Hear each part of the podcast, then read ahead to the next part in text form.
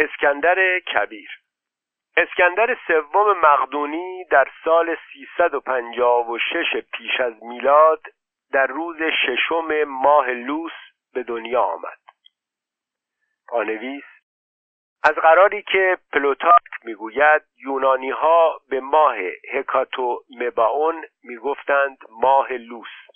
ادامه متن. این اسکندر به اسکندر کبیر معروف است چون که بیش از سایر اسکندرها و در حقیقت بیش از سایر آدمهای زمان خودش و بیش از بسیاری از آدمهای مهم زمانهای دیگر آدم کشته است. پانویس. پروفسور اف آی رایت در کتاب اسکندر کبیر مقام اسکندر را از این هم بالاتر می‌برد و می‌گوید که اسکندر بزرگترین فردی است که تاکنون از نژاد بشر به هم رسیده است. ادامه مد این آدمها را اسکندر ظاهرا برای این میکشت که می‌خواست تمدن یونانی را به آنها یاد بدهد. یعنی اسکندر سعی می‌کرد که تمدن یونانی را به آدمهای یونانی و غیر یونانی یاد بدهد و در نتیجه این جریان عدهای کشته می‌شدند. البته خود اسکندر نه یونانی بود و نه متمدن. در نتیجه ممکن است برای بعضی اشخاص این مسئله مطرح شود که چرا یک آدم غیر یونانی و غیر متمدن آنقدر اصرار داشته است که تمدن یونانی را به مردم یاد بدهد. ولیکن داستان همان است که گفتم از خودم در نیاوردم. پدر اسکندر فیلیپ دوم مقدونی بود. فیلیپ آدم تنگ نظری نبود. شراب زیاد می نوشید و هشتا زن گرفت. اسکندر چنان که انتظار می رود فقط فرزند یکی از این زنها بود. بعد از آنکه در جنگهای میان آتن و اسپارت یونانیان خودشان را ضعیف و فرسوده کردند فیلیپ به این نتیجه رسید که باید رهبری یونانیان را بر عهده بگیرد و آرمانهای یونانی را پیش ببرد. به این جهت به یونان لشکر کشید و یونانیان را تحت فرمان خود درآورد. البته بزرگترین آرمان یونانی ها این بود که خود را از حکومت فیلیپ خلاص کنند. اما فیلیپ در شمارش آرمان ها جر زد و گفت که این یک آرمان قبول نیست. از آنجا که آدم نباید در شمارش آرمان ها جر بزند فیلیپ عاقبت به سزای اعمالش رسید. یعنی به دست یکی از دوستان یکی از زنهایش اولیمپیاس کشته شد. پانویس پس از مرگ فیلیپ اولیمپیاس داد یکی از هووهایش را زنده زنده جوشاندند. پیداست که با او خوب نبوده است. ادامه مد هرچند باید اذعان کرد که قتل او ارتباط مستقیمی با مسئله شمارش آرمانهای یونانی نداشت.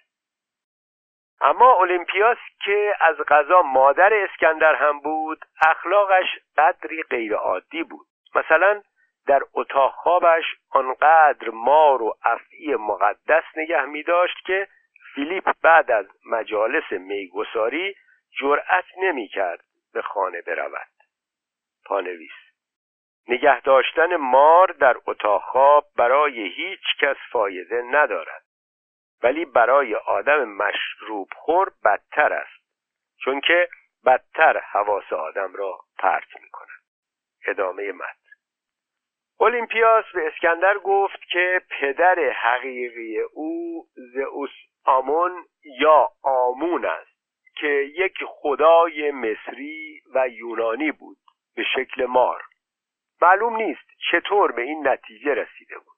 ظاهرا مار در زندگی او نقش مهمی داشته اسکندر این حرف را باور کرد و خیلی هم مفتخر شد چون که شبها تا دیر وقت بیدار می نشست و لاف می‌زد که من مارزاده ام یک بار سیزده نفر مقدونی را اعدام کرد چون که گفته بودند اسکندر بیخود می‌گوید. اصلا مارزاده نیست. البته اگر آن سیزده نفر خوب فکرش را می‌کردند مسلما این حرف را نمی‌زدند. بیشتر اتفاقات بدی که برای آدم پیش میآید بر اثر بیفکری است. اسکندر وقتی که بچه بود مثل بعضی از بچه ها بود. امیدوارم منظور را متوجه شده باشید. منظورم این است که چشمهای آبی و موهای سرخ فرفری داشت و لبهایش هم سرخ بود و قدش هم برای سنش کوتاه بود. در دوازده سالگی سوار بوسفالوس شد. البته بوسفالوس اسب بود. در همان سال از روی شیطنت نکتانبو را از لب پرتگاه هل داد و توی دره انداخت. نکتانبو متاسفانه ستاره شناس و در آن لحظه داشت درباره ستارگان صحبت می‌کرد.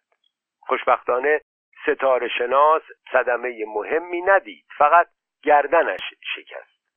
باید دانست که تاریخ نویسان هرگز نتوانستند ثابت کنند که اسکندر آن پیرمرد را توی دره پرد کرده است تنها نکاتی که به اثبات رسیده این است که اسکندر و پیرمرد کنار هم لب پرتگاه ایستاده بودند و ناگهان پیرمرد ناپدید می شود بعدا او را ته دره پیدا می کنند و می بینند علاوه بر اینکه در ته دره قرار گرفته گردنش هم شکسته است. اینکه اسکندر پیرمرد را هل داده است سهل ترین نتیجه است که از این قضیه می‌توان گرفت. اما شخص محقق نباید دنبال راه حلهای سهل و ساده بگردد. آیا نمی‌توان احتمال داد که نکتانبو با اسکندر مخالف بوده است و برای بدنام کردن او خود را به در انداخته است؟ باری به مدت سه سال یعنی تا وقتی که اسکندر شانزده ساله شد ارسطو معلم سرخانه او بود. ولی به نظر می رسد که ارسطو از رفتن کنار گودال و لب بام احتراز می کرده است معروف است که ارسطو همه چیز را می دانسته است ارسطو عقیده داشت که کار مغز انسان این است که خون را خنک نگاه دارد و ربطی به جریان فکر کردن ندارد و حالان که این موضوع فقط در مورد بعضی از اشخاص صادق است. همچنین می گفت که گربه ماهی ممکن است دچار آفتاب زدگی بشود چون که در سطح آب شنا می کند. من شک دارم. چون که اگر شده بود قطعا کمی پایین تر می رفت یک وجب فرو رفتن در آب برای گربه ماهی مسئله ای نیست. ارسطو برخلاف آنچه معروف است به هیچ وجه معلم خوبی نبود چون که موقع درس دادن مرتب قدم می‌زد به طوری که اسمش را گذاشتند فیلسوف مشایی پیداست که حواسش را جمع کارش نمی کرده. با یک همچو معلمی تکلیف شاگرد معلوم است از این گذشته بعضی از بچه ها آنقدر کارشان خراب است که افلاتون هم از پسشان بر نمی آید تا چه رسد به عرستو اسکندر همین که کتاب اخلاق نیکوماخوس را تمام کرد شروع کرد از چپ و راست به آدم کشتن. در همان زمانی که پدرش هنوز زنده بود دسته سربازان مقدس تبس را در جنگ خبرونیا از میان برد. و با کشتن تراسی ها و ایلیری ها و این قبیل اقوام بی اهمیت تمرین مفصلی در آدم کشی کرد. به این ترتیب اسکندر برای کار اساسیش آماده شد و این بود که تصمیم گرفت به آسیا برود چون که در آنجا انواع و اقسام اقوام مهم یافت می شدند اسکندر اول چند نفر از خیشان خودش را که ممکن بود مدعی تاج و تخت بشوند کشت. پانویس.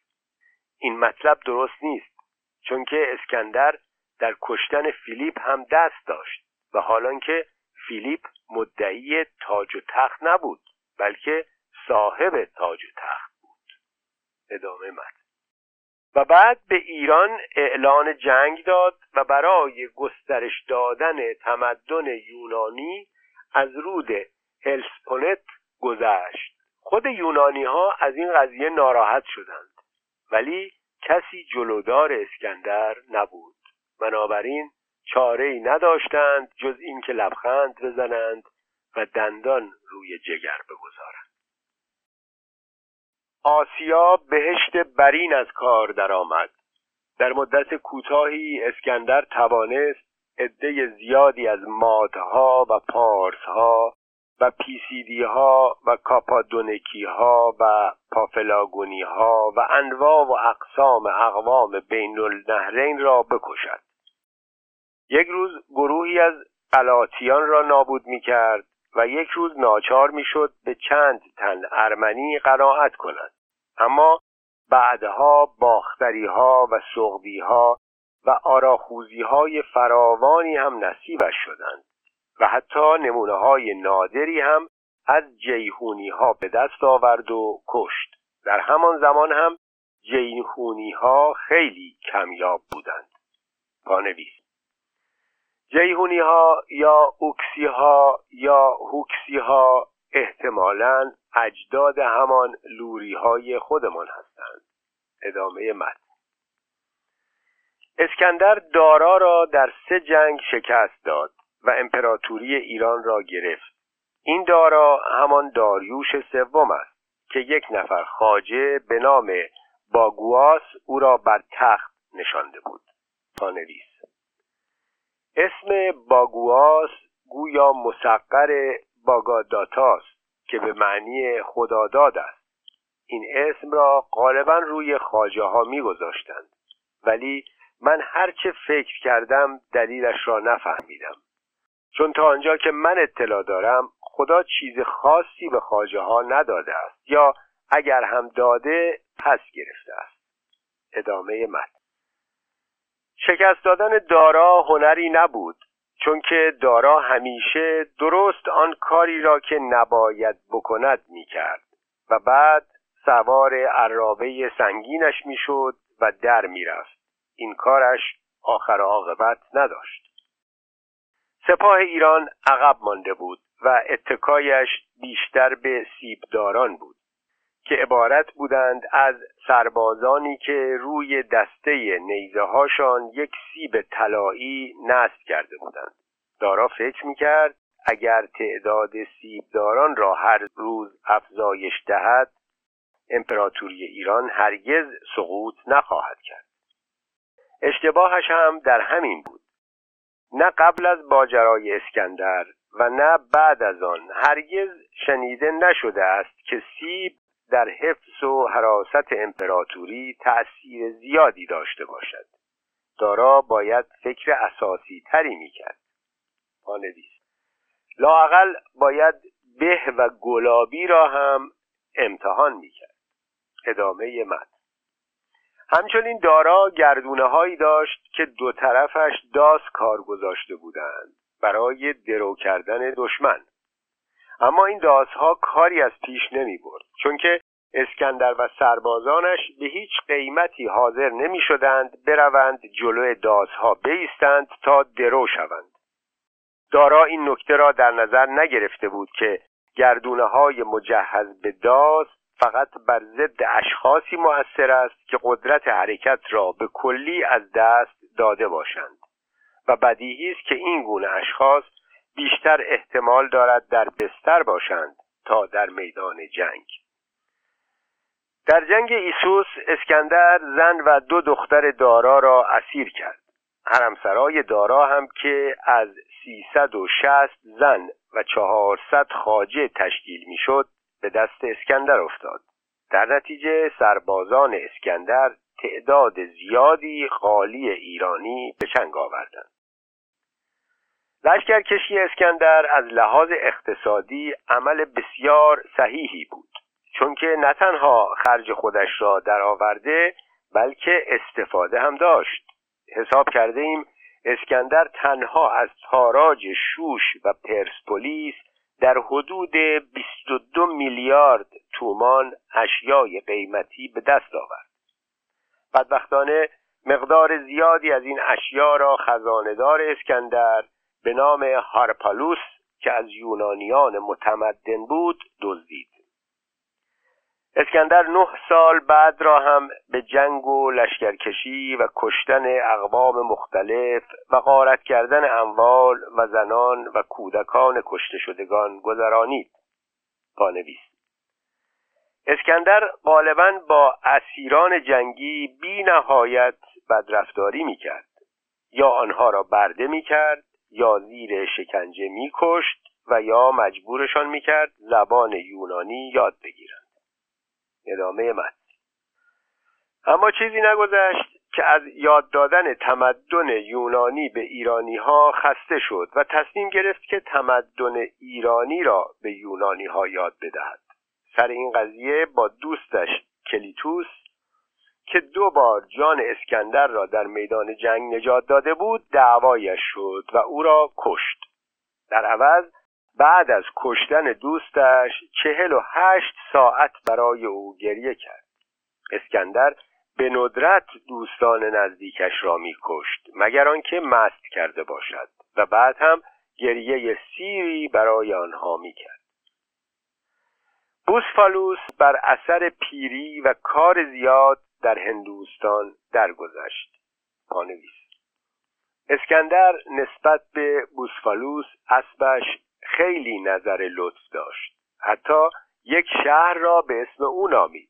البته یک شهر را هم به اسم سگش پریتاس نامید و هفده شهر را به اسم خودش که اسکندر بود. ادامه متن.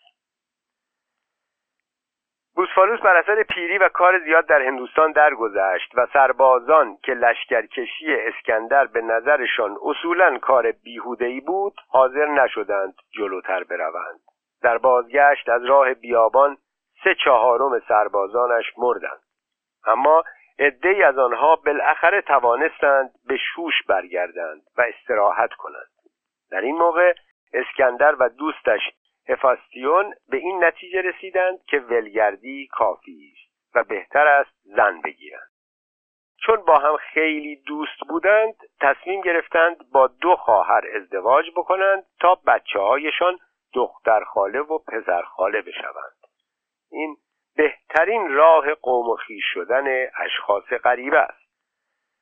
دخترهایی که اسکندر و هفاستیون انتخاب کردند استاتیرا و دریپتیس دختران دارا بودند که از نه سال پیش در شوش انتظار شوهران آیندهشان را میکشیدند.